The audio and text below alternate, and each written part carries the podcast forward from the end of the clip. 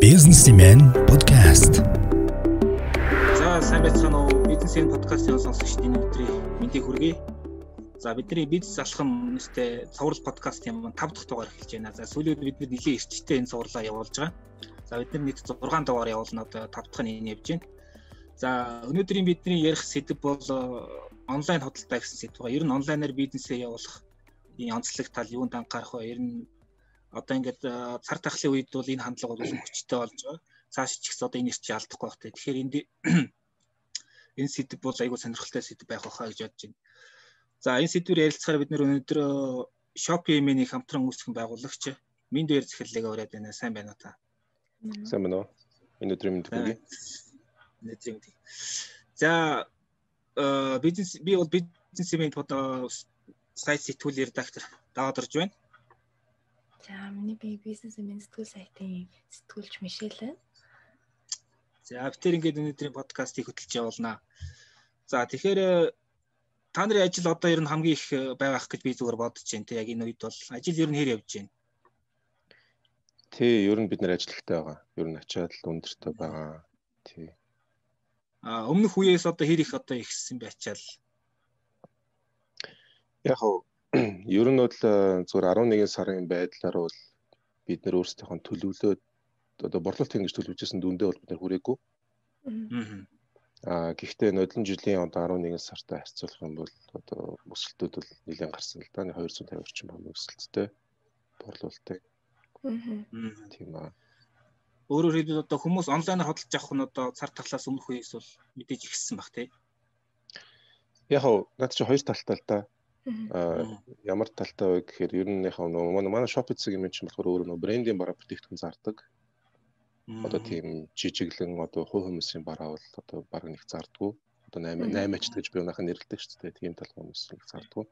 Болцоо нөгөө албан ёсны бараа бүтээгдэхүүнүүд зардаг. Тийм болохоор яг ийм цар тахлын үед болохоор нөгөө хүмүүсийн нөгөө хүмүүс одоо үнэтэй гар утсад жоохон болчдөг тий. Яг тэгэхээр эдийн засаг хямарч магадгүй эсвэл байдал хүндэрч магадгүй гэдэг утгаараа ер нь бол юу яадаг. Одоо худалдаа авалтаа бол хөндөг. Тий. А ер нь бол Shopee бол Shopee манай Shopee-гийн борлуулалтууд тогтмол өсөл явж байдаг л да. Аа. Өсөлттэй байдаг тий. За за за тэгээд үндсэн асууд подкаст руу оръё. Тэгээд эхний асуулт юм байна. Одоо ингээд онлайн худалдааны соёл бол одоо Монгол нэг үе бодвол бас ингээд арай бий болоод явж байна тийм ингээд тодорхой одоо тийм ойлголт хандлагын төлөвшөөд хүмүүс онлайнаар хөдөлж авах нь ихсэж байгаа. А тэгэхээр ер нь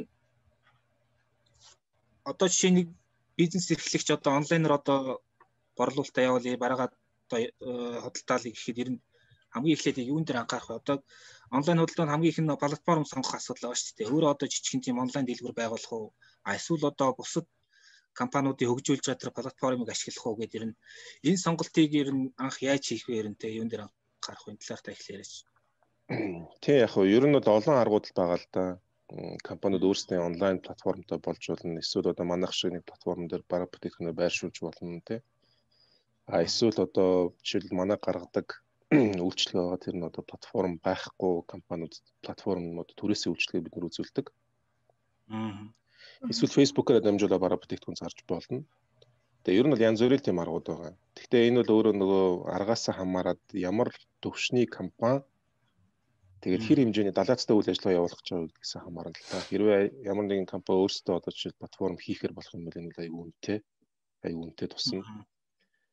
Аа манайх дээр одоо жишээлбэл байршуулах нь бол нэг нэг богдолтооны сууг болчихж байгаа. Эсвэл өөрсдийнхөө Facebook-оор жишээлбэл манайхтай холбоотой хийгээд өөрсдийнхөө Facebook shop-ыг их shop-ыг идэвхжүүлээд тэгээд бараа бүтээгдэхүүнээ зарж болно. А эсвэл томоохон байгууллагуудын хувьд бол одоо өөрсдийн гэсэн одоо платформыг шинээр хийхгүйгээр манайхаас платформ түрээсэлж аваад тэгээд тэр платформ дээр өөрсдийнхөө нэрийг одоо гаргаад өөрсдийнхөө брендийг гаргаад гэсэн үг шүү дээ, тэ. Тэгээд өөрсдийнхөө онлайн худалдааныг одоо хийж эхэлж болно гэсэн. Гэхдээ ер нь бидний одоо харж байгаагаар бол яг платформ өөрсдийн платформ ажилуулах нь өөрөө нэлээд тийм хүн хүч шаардсан л ажил л да. Тэгэхээр энэ жижиг компаниудын хувьд ч юм уу эсвэл хувь хүмүүсийн хувьд бол тэр бол тийм оновчтой хувилбар бас биш болчиход байгаа. А томхон компаниудын хувьд нөгөө байгууллага нь өөрөө нөгөө хангалттай хүний хүний нөөцтэй ресурстай учраас платформыг бол өөрсдөө ажилуулахад бол тохиромжтой. Одоо жишээл манайх манай платформыг ашигладаг, түрээс түрээсийн байдлаар ашигладаг нэг 50 гаруй компани байдаг. Томоохон 50 гаруй компани байдаг. За жишээлбэл Next Electronics байна, Next Zig юм байна. IT Zone, IT Store байна. За эмгтээчүүд өөрсдөлдөг Coz гэдэг одоо гоо сайхны бүтээгдэхүүн нэгдсэн дэлгүүр байна. За таван нүдэн брэнд байна гэл те. За Amway байна. Гэл орн олон газрууд байгаа л да. Сансар байна гэдэг ч юм уу. Тэдгээр газруудын хувьд бол нөгөө өөрсдөө хүн хүч сайтай тэгээд ийм юутай учраас платформыг аваад ашигладаг. А яг Shopee сегмент дөр маань болохоор том жижиг нийлээд нэг 1000 гаруй компани манайхаар дамжуулж бараг бүтээгдэхүүн зардаг. А та түрүүн Facebook гэдээ ярьсан одоо Facebook-аар бол одоо маш олон хүн одоо худалдаа явуулж байна те. Тэгэхээр яг энэний одоо бас давуу тал сул тал гэх юм уу? Ер нь яг Facebook-ийн онцлог худалдаа явуулж байгаа үед яг ямар зарчмуудыг баримтлах зүгээр юм? Гэхдээ яг нь ер нь бол зөв Facebook-ээр нөгөө таад нөгөө хуваараа бараа бүтээгдэхүүн оруулж ирээ зараад байгаа хүмүүс эхлээд тах шүү тий. Тий, тий, тий. Тий, тэгэхээр яг тэр хүмүүс л өөрсдөө нэг пэйжтэй тэгэл бараа бүтээгдэхүүн тавиал нөгөө чатлж байгаа дансны дугаараа наваал тэгэл бараа бүтээгдэхүүн хөргөж өгөөл явдаг. Яг энэ бол одоо аа бас яг онлайн худалдаа гэхэд бас хэцүү л дээ. Тэргээр төлбөр тооцоод амжихгүй байгаа ч гэдэг юм уу те. Бараа бүтээгдэхүүний мэдээлэл баталгаа байхгүй гэрээжилт хийгдээгүй ч гэдэг юм уу тиймэрхүү талтай. Тэгэхээр яг ихэнх нь бол тиймэрхүү байдлаар жижиг худалдаачдууд үйл ажиллагаа явуул явуулж байгаа. За дунд зэргийн компаниуд нь болохоор яг чатботууд ашиглаа явуулдаг. Тиймэрхүү байдалтай байгаа л да. Тэгэхээр яг Facebook-оор худалдаа явуулж байгаа тэр хүмүүсийн хувьд энэ арга нь миний миний бодлоор бол яг одоо энэ үед бол магадгүй тэднэрт өөрсөнд нь илүү тохиромжтой байх. Тэгэхээр яг яг өөрийн онлайн дэлгүүрийг байгуулах тохиолдолд бол төлбөр тооцооны шийдэл дээр яг юуг анхаарах хэрэгтэй вэ? Гадаадд ч бай, ер нь дотоодын ч бай. Анхнаасаа юу авчил зүгээр вэ? Тий, ер нь манайхан төлбөр тооцоо гэж ярьдаг байсан. Тэр үед бүрэн шийдэгдчихсэн. Хүргэлтийн асуудал бол бүрэн шийдэгдсэн. За агуулгах хадгалтын асуудлууд бол ер нь бүрэн шийдэгдсэн л дээ. Жишээлбэл манайх бол нэг иймэрхүү үйлчлэгээ байгууллагууд үзүүлдэг. Аа, Shopee цагийн дээр бараа бүтээгдэхүүн зарж болно. Өөрсдийн платформтой болж болно. Манай хүргэлтийн үйлчлэгээнд одоо манай хүргэлтийн шийдлийг ашиглаж болно. Муу хамтран одоо жишээлбэл агуулгах түрээслээд тэндээсээ худалдаа явуулах гэдэг ч юм уу те. Ингээд энэ ийм үйлчлэгэнд нь одоо бас байгаа л да. Тэгэхээр заавалчгүй тухайн байгууллага өөрсдөө энэ бүх юм хийх албагүйгээр ер нь бол маш богино хугацаанд эдгээр үйлчлэгэнд бүгдийн цогцоор нь авах боломж байж байгаа.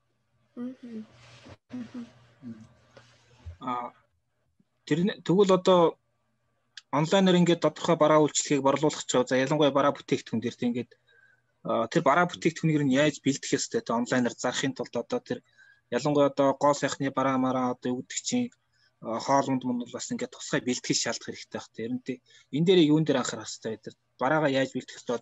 Ямар мэдээллийг нь тавих ёстой ч гэдэг юм уу? Тэр яг бүтээгдэхүүний бүтээгдэхүүний зураг, бүтээгдэхүүний тайлбар аюу сайн байх хэрэгтэй.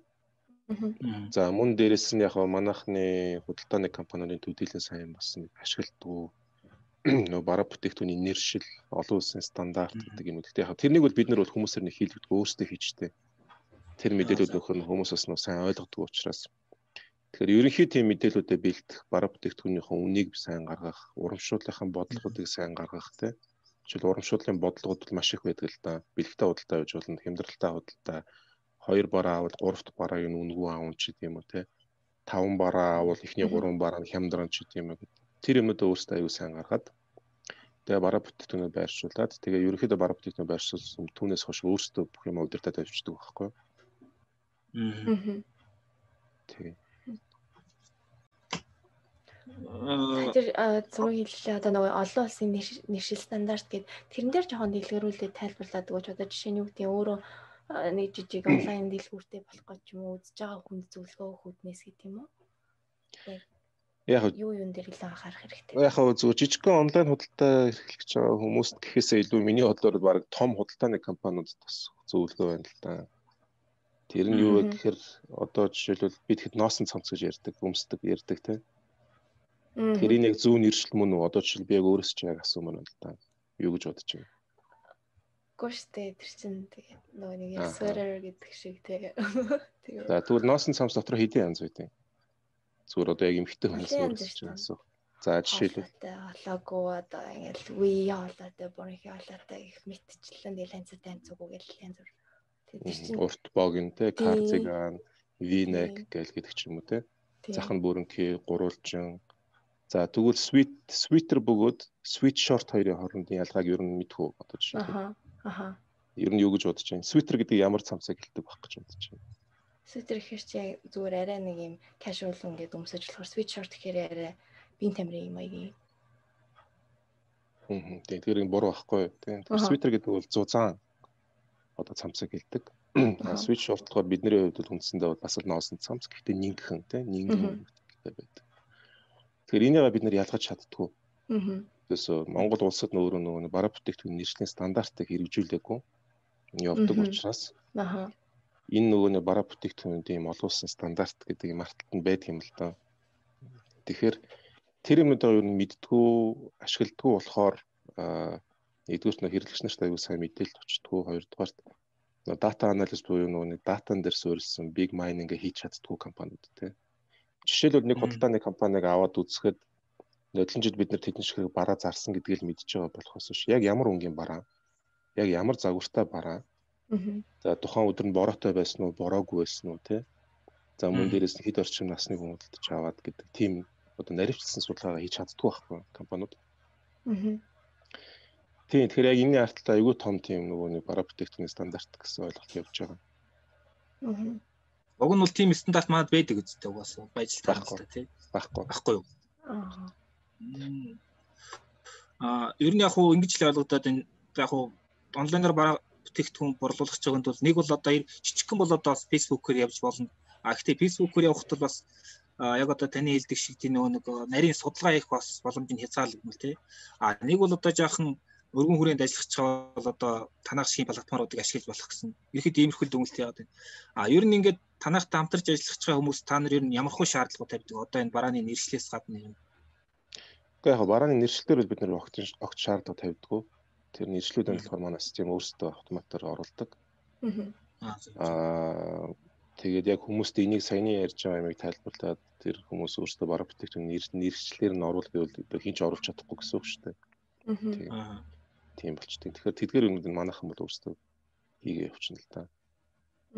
Аа ер нь зөвхөн онлайн худалдааг яг хийх гэж байгаа компаниудын хувьд ч юм уу ер нь л компани л байх бах. Тийм зөвхөн хувь хүмүүсийн хувьд бол аль нэг платформ дээр төрлөөс барааныхын төрлөөс хамаарат аль платформоос сонгохоо шийдэх байх. Аа эсвэл Facebook-оор худалдаасан илүү оновчтой л да. А яг онлайн худалдаа хийж байгаа компанийн хувьд бол хамгийн зөв шийдэл нь бол одоо манайх шиг платформдоор бараа бүтээгдэхүүнээ байршуулах эсвэл өөртөө платформ түрээсэлж аваад тэр түрээсэлсэн платформ дээр үйл ажиллагаа явуулах. Аа одоо нөгөө нэг үн бүрдэх гэдэг нэг ойлголт байгаа шүү дээ. Одоо яг тухайн барааг одоо ямар үнээр яаж борлуулах вэ? Тодорхой хэдэн тоонуудыг харьцуулж аваад ингээд үнэ гаргадаг шүү дээ. Онлайнаар одоо бараа бүтээгдэхүүн борлуулах цаг үед ер нь яг үн ямар зарчмаар одоо бий болж байна.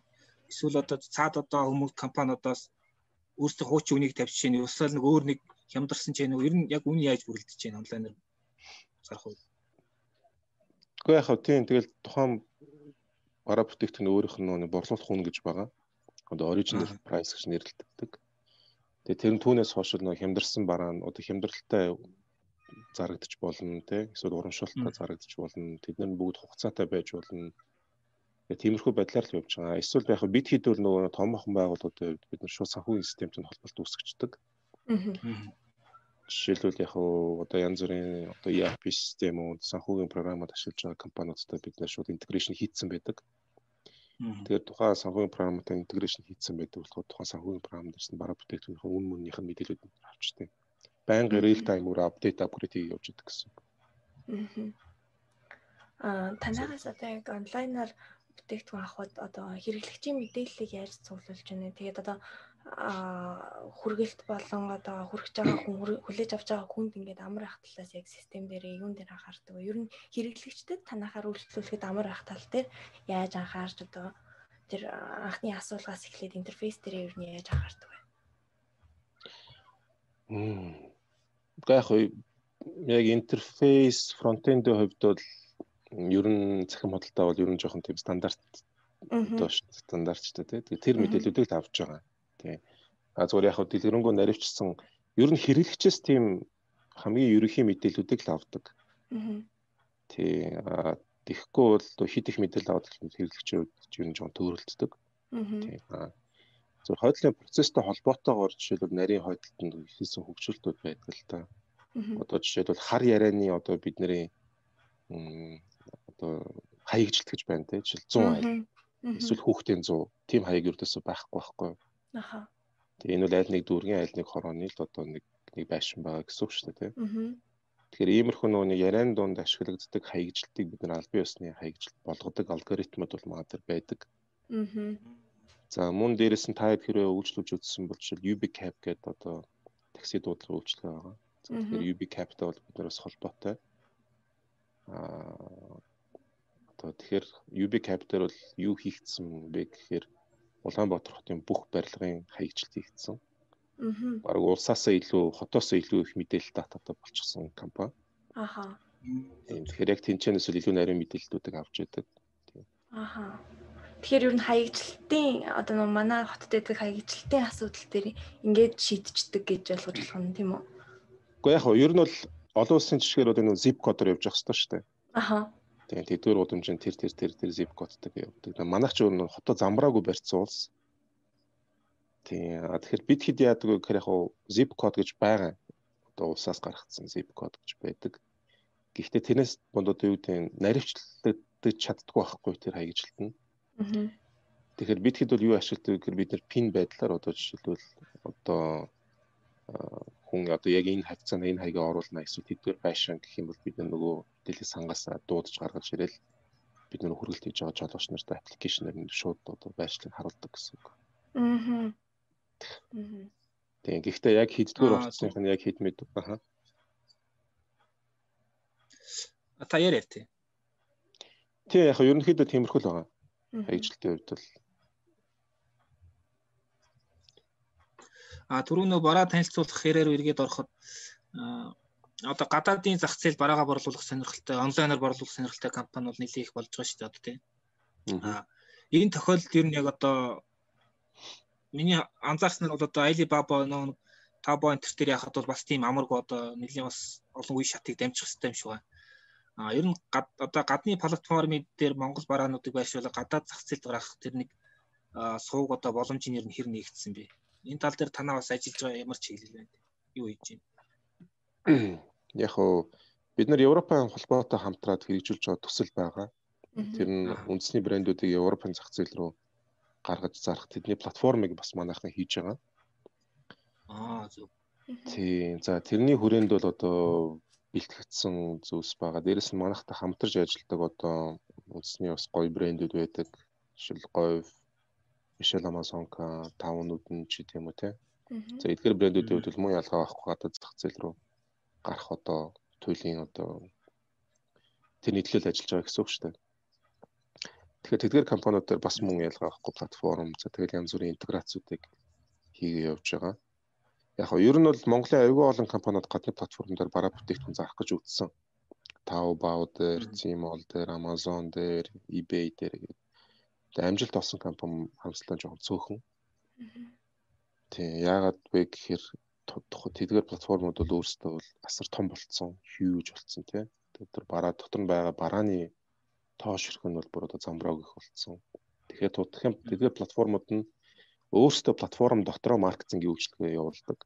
Жишээлбэл нүүр хуудсан дээр харуулах ч юм уу, хайлтаар төрүүлж гаргаж ирэх ч гэдэм үү те. Тэдгээр зүйлсийг одоо нөө дотроо төлбөртэй бас хийж өгдөг. Тийм байна. Тийм.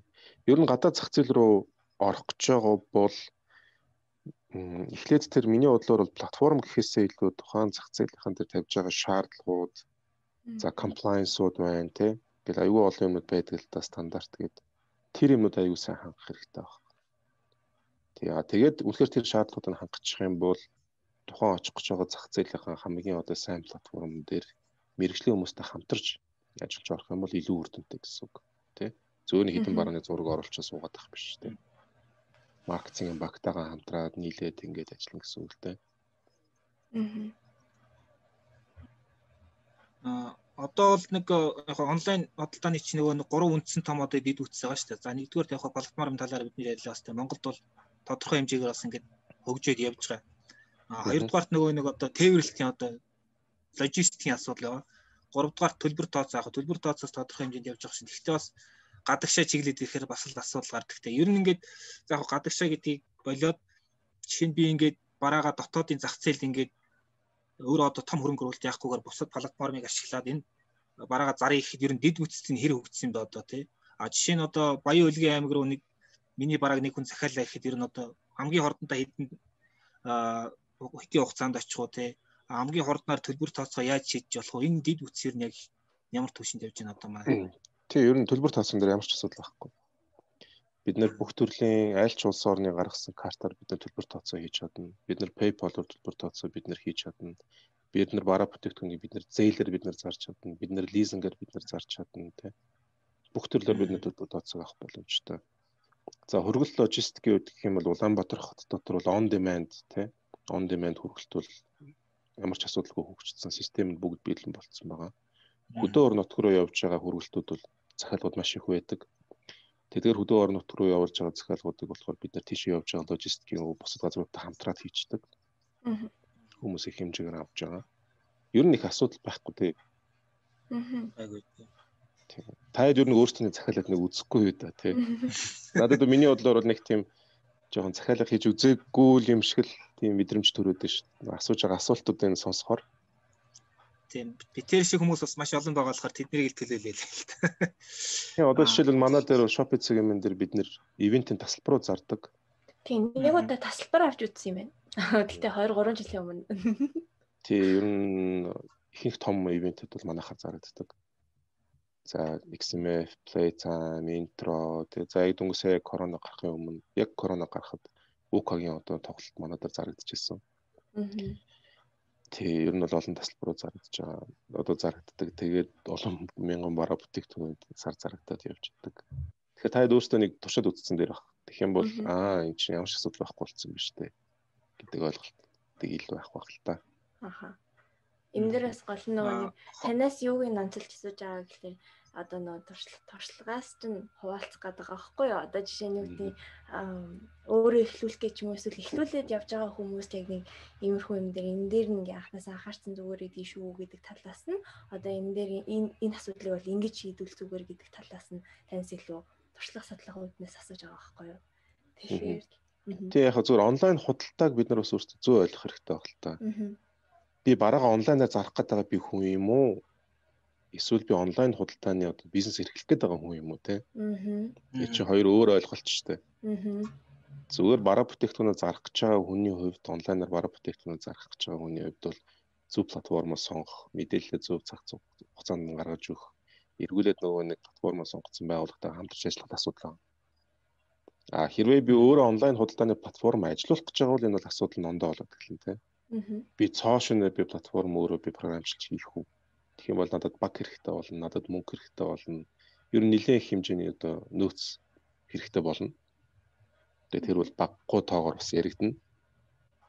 За тий. Ер нь тиймэрхүү л ялгаатай. Аа яг онлайн худалдааны хувьд одоо бид нар анх Ерний хацуу та сонирхуулахад нэг шопинг юмсан зарим нэгэн тоог та дурдаад үзүүлчих тийм. Жишээл сая 11 сард манай платформоор бол 500 мянган хүн зорчсон. Орж ирсэн гэсэн үг манад.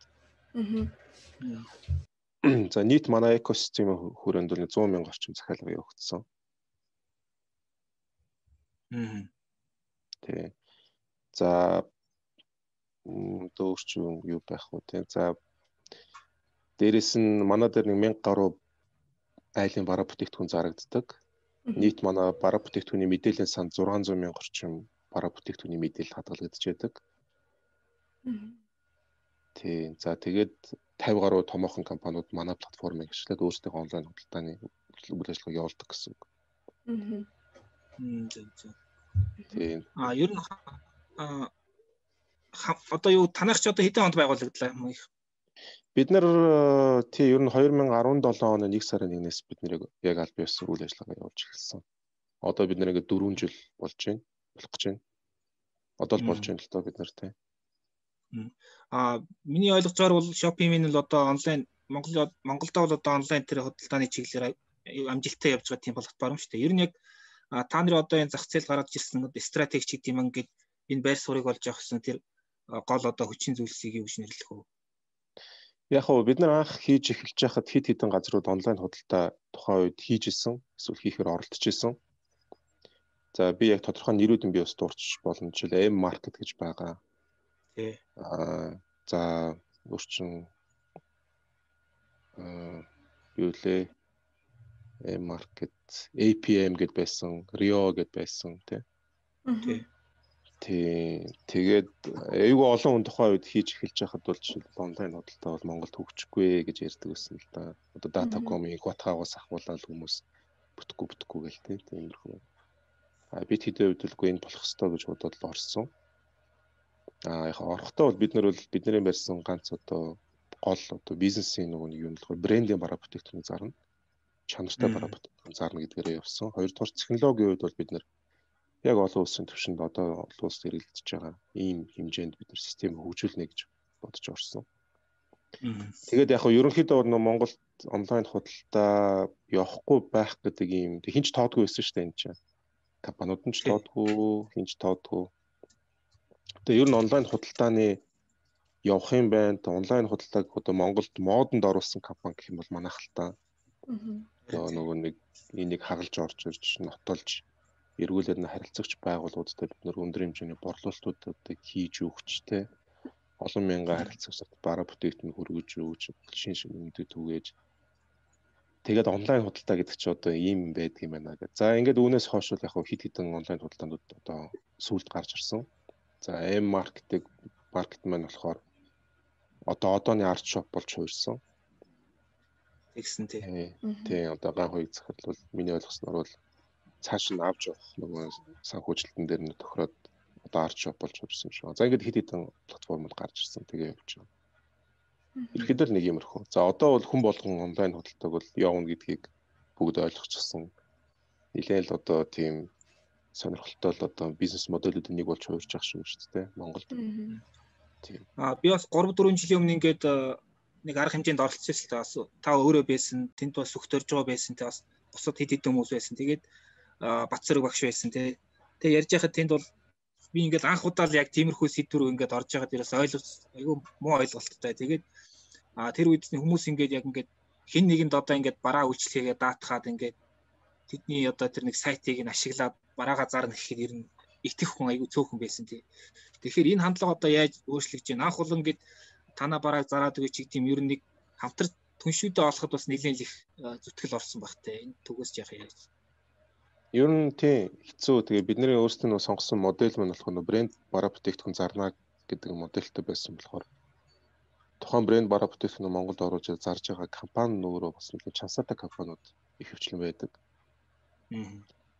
Аа яг бид хэд яагаад одоо бусад өмнөх бидний хүртэл байсан одоо платформуд шиг тийм жижиг сажиг бараа зараагүй гэхээр аа нөгөө нэг одоо юу гэж хэлмээр юм бэ Монгол улс чинь нэг юм копи барааны орон болцсон байсан байхгүй тухайн үед. Ийм захаар аюу их бараа бүтээгдэхүүн зараад ер нь л их хвчлэн хэрэглэгчнэр тиймэрхүү бараа бүтээгдэхүүн аюу өндөр. Тэгэхээр бид хэд болохоор ердөөсөө ингээ хэрвээ бид нар ийш орчих юм бол хизээч бид нар дахиж те одоо тэр том брэндтэй тэр том компаниудтай бид нар дахиж харьцаж чадахгүй юм байна.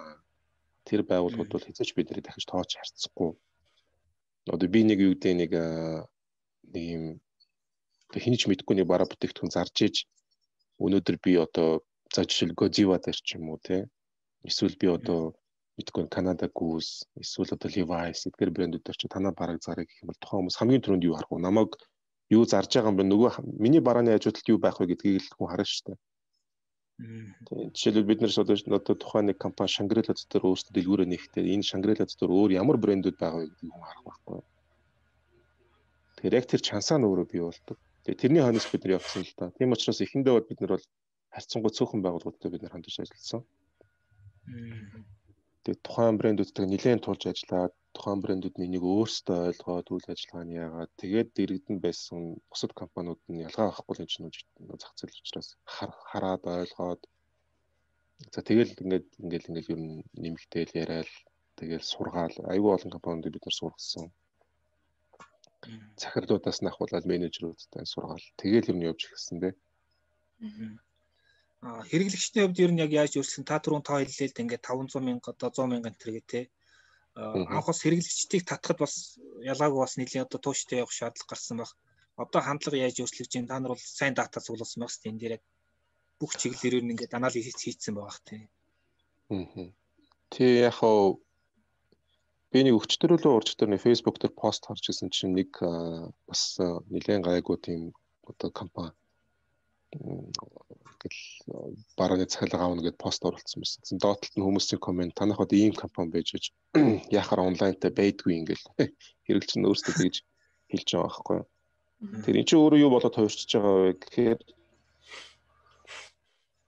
одоо зайлшгүй юм болоод хувирчлаа л да. Тийм зайлшгүй л одоо нэг худалдааны компаниуд ч юм уу эсвэл томоохон компаниуд байдаг хэрэгслүүд хувирчиж байгаа байхгүй юу. Тийм.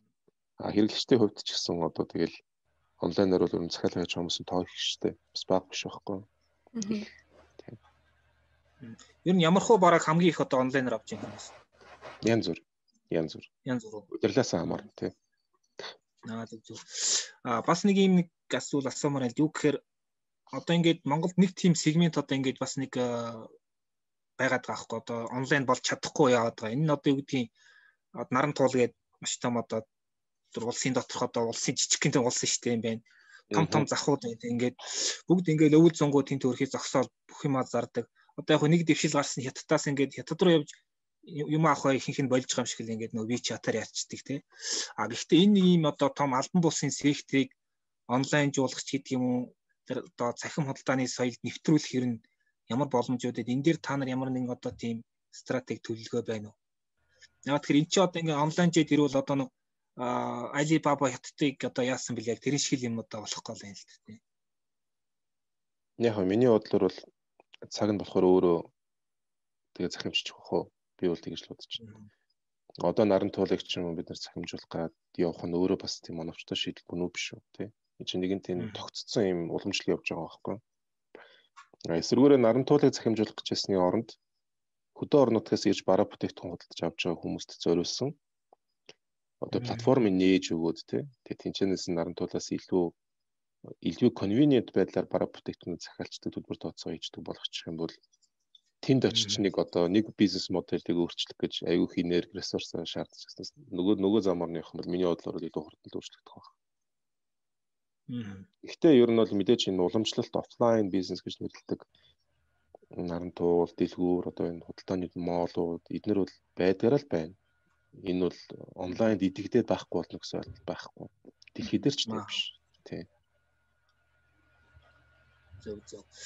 А одоо ингээд цар тахлын үед онлайн хондоо худалдаж авах одоо тэр хандлага бол одоо цар тахал дууссан ч гэсэн бас хадгалж үүдэх байх л бодоод байна л да. Хятад бас тийм процесс явагдсан. Одоо SARS гарснаас хойш хятад бол илүү одоо онлайнаар худалдаа бас одоо энэ бүгд дээрээ л ерөөсөө бүх юмыг онлайнаар QR кодоор хийдэг болсон тий. А тэгэхээр одоо энэ Монголд энэ цар тахал намжсны дараа ер нь тэр онлайн худалдааны соёл ер нь ямар төвшөнд очих вэ гэж та нарт ямар прогноз байна ер нь? Гэр өсчл байна. Борлуулалт өсөөл байна. Тий. Ковид байсан ч байхгүйсэн ч өснө. Зөв зөв.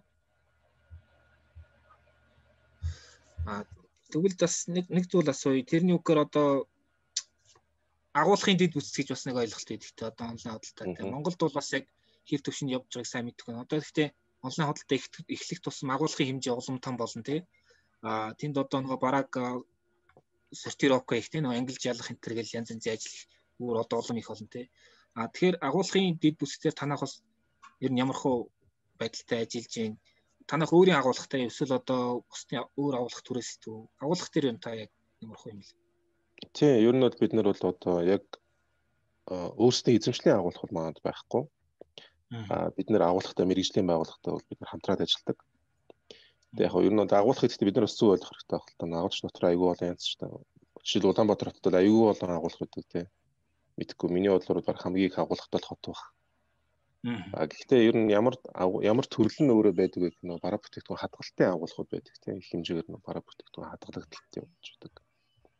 А цахим худалдааны хойно явж байгаа агуулгын систем нь өөрөө яг нөө бараа бүтээгдэхүүний ялгалт буюу сортинг.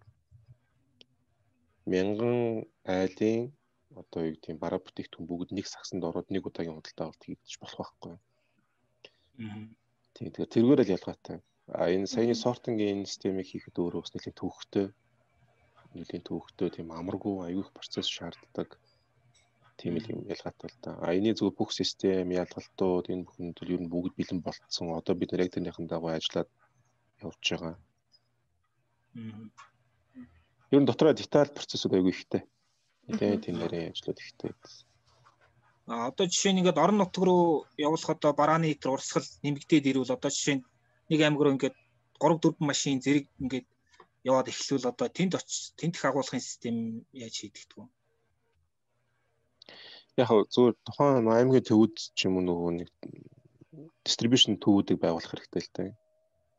Дистрибьют цаашаа хийх ёстой гэсэн үг шүү дээ. Яг хооронд дөөрөө хөдөлгөөн хийгдчихэд нэг цэг дээр цаашаа нөгөө нэг end point одоо эцэг хэрэглэгч рүү буюу нөгөө нэг ерөө хүрэгдэж явах хэрэгтэй гэсэн. Тэгэхээр яг хуу мэдээж яг энэ дэд бүтцийг одоо бид нар хийн гэвэл аюу өндөр хэмжээний хөрөнгө оруулалт аюу их капиталын асуудал яригдана. Тэгэхээр бид хэд болохоор яг энэ үйл ажиллагааг явуулдаг байгууллагуудтай хамтраад энэ асуудлуудыг бид нар шийдэж байгаа.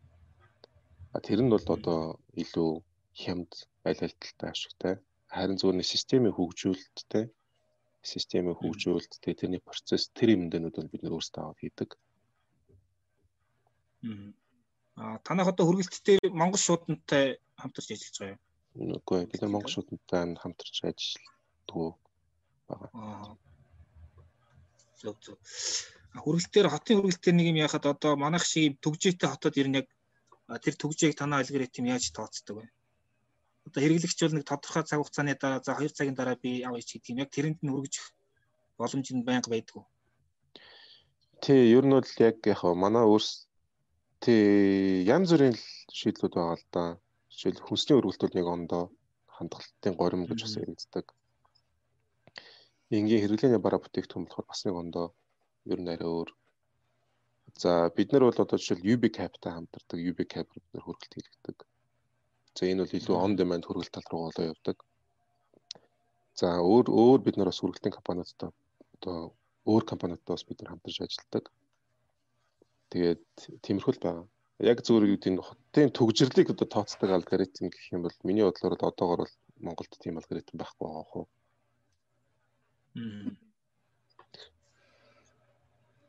А барааны буцаалт одоо хэр их гардаг вэ?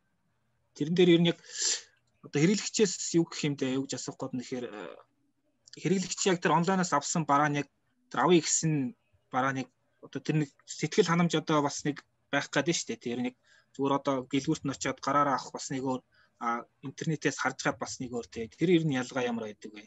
Энэ онцлогийг. Тий, ер нь барааны буцаалт бол гардаг л да. Аа олон улсд бол ер нь 15-аас 20% таа байдаг.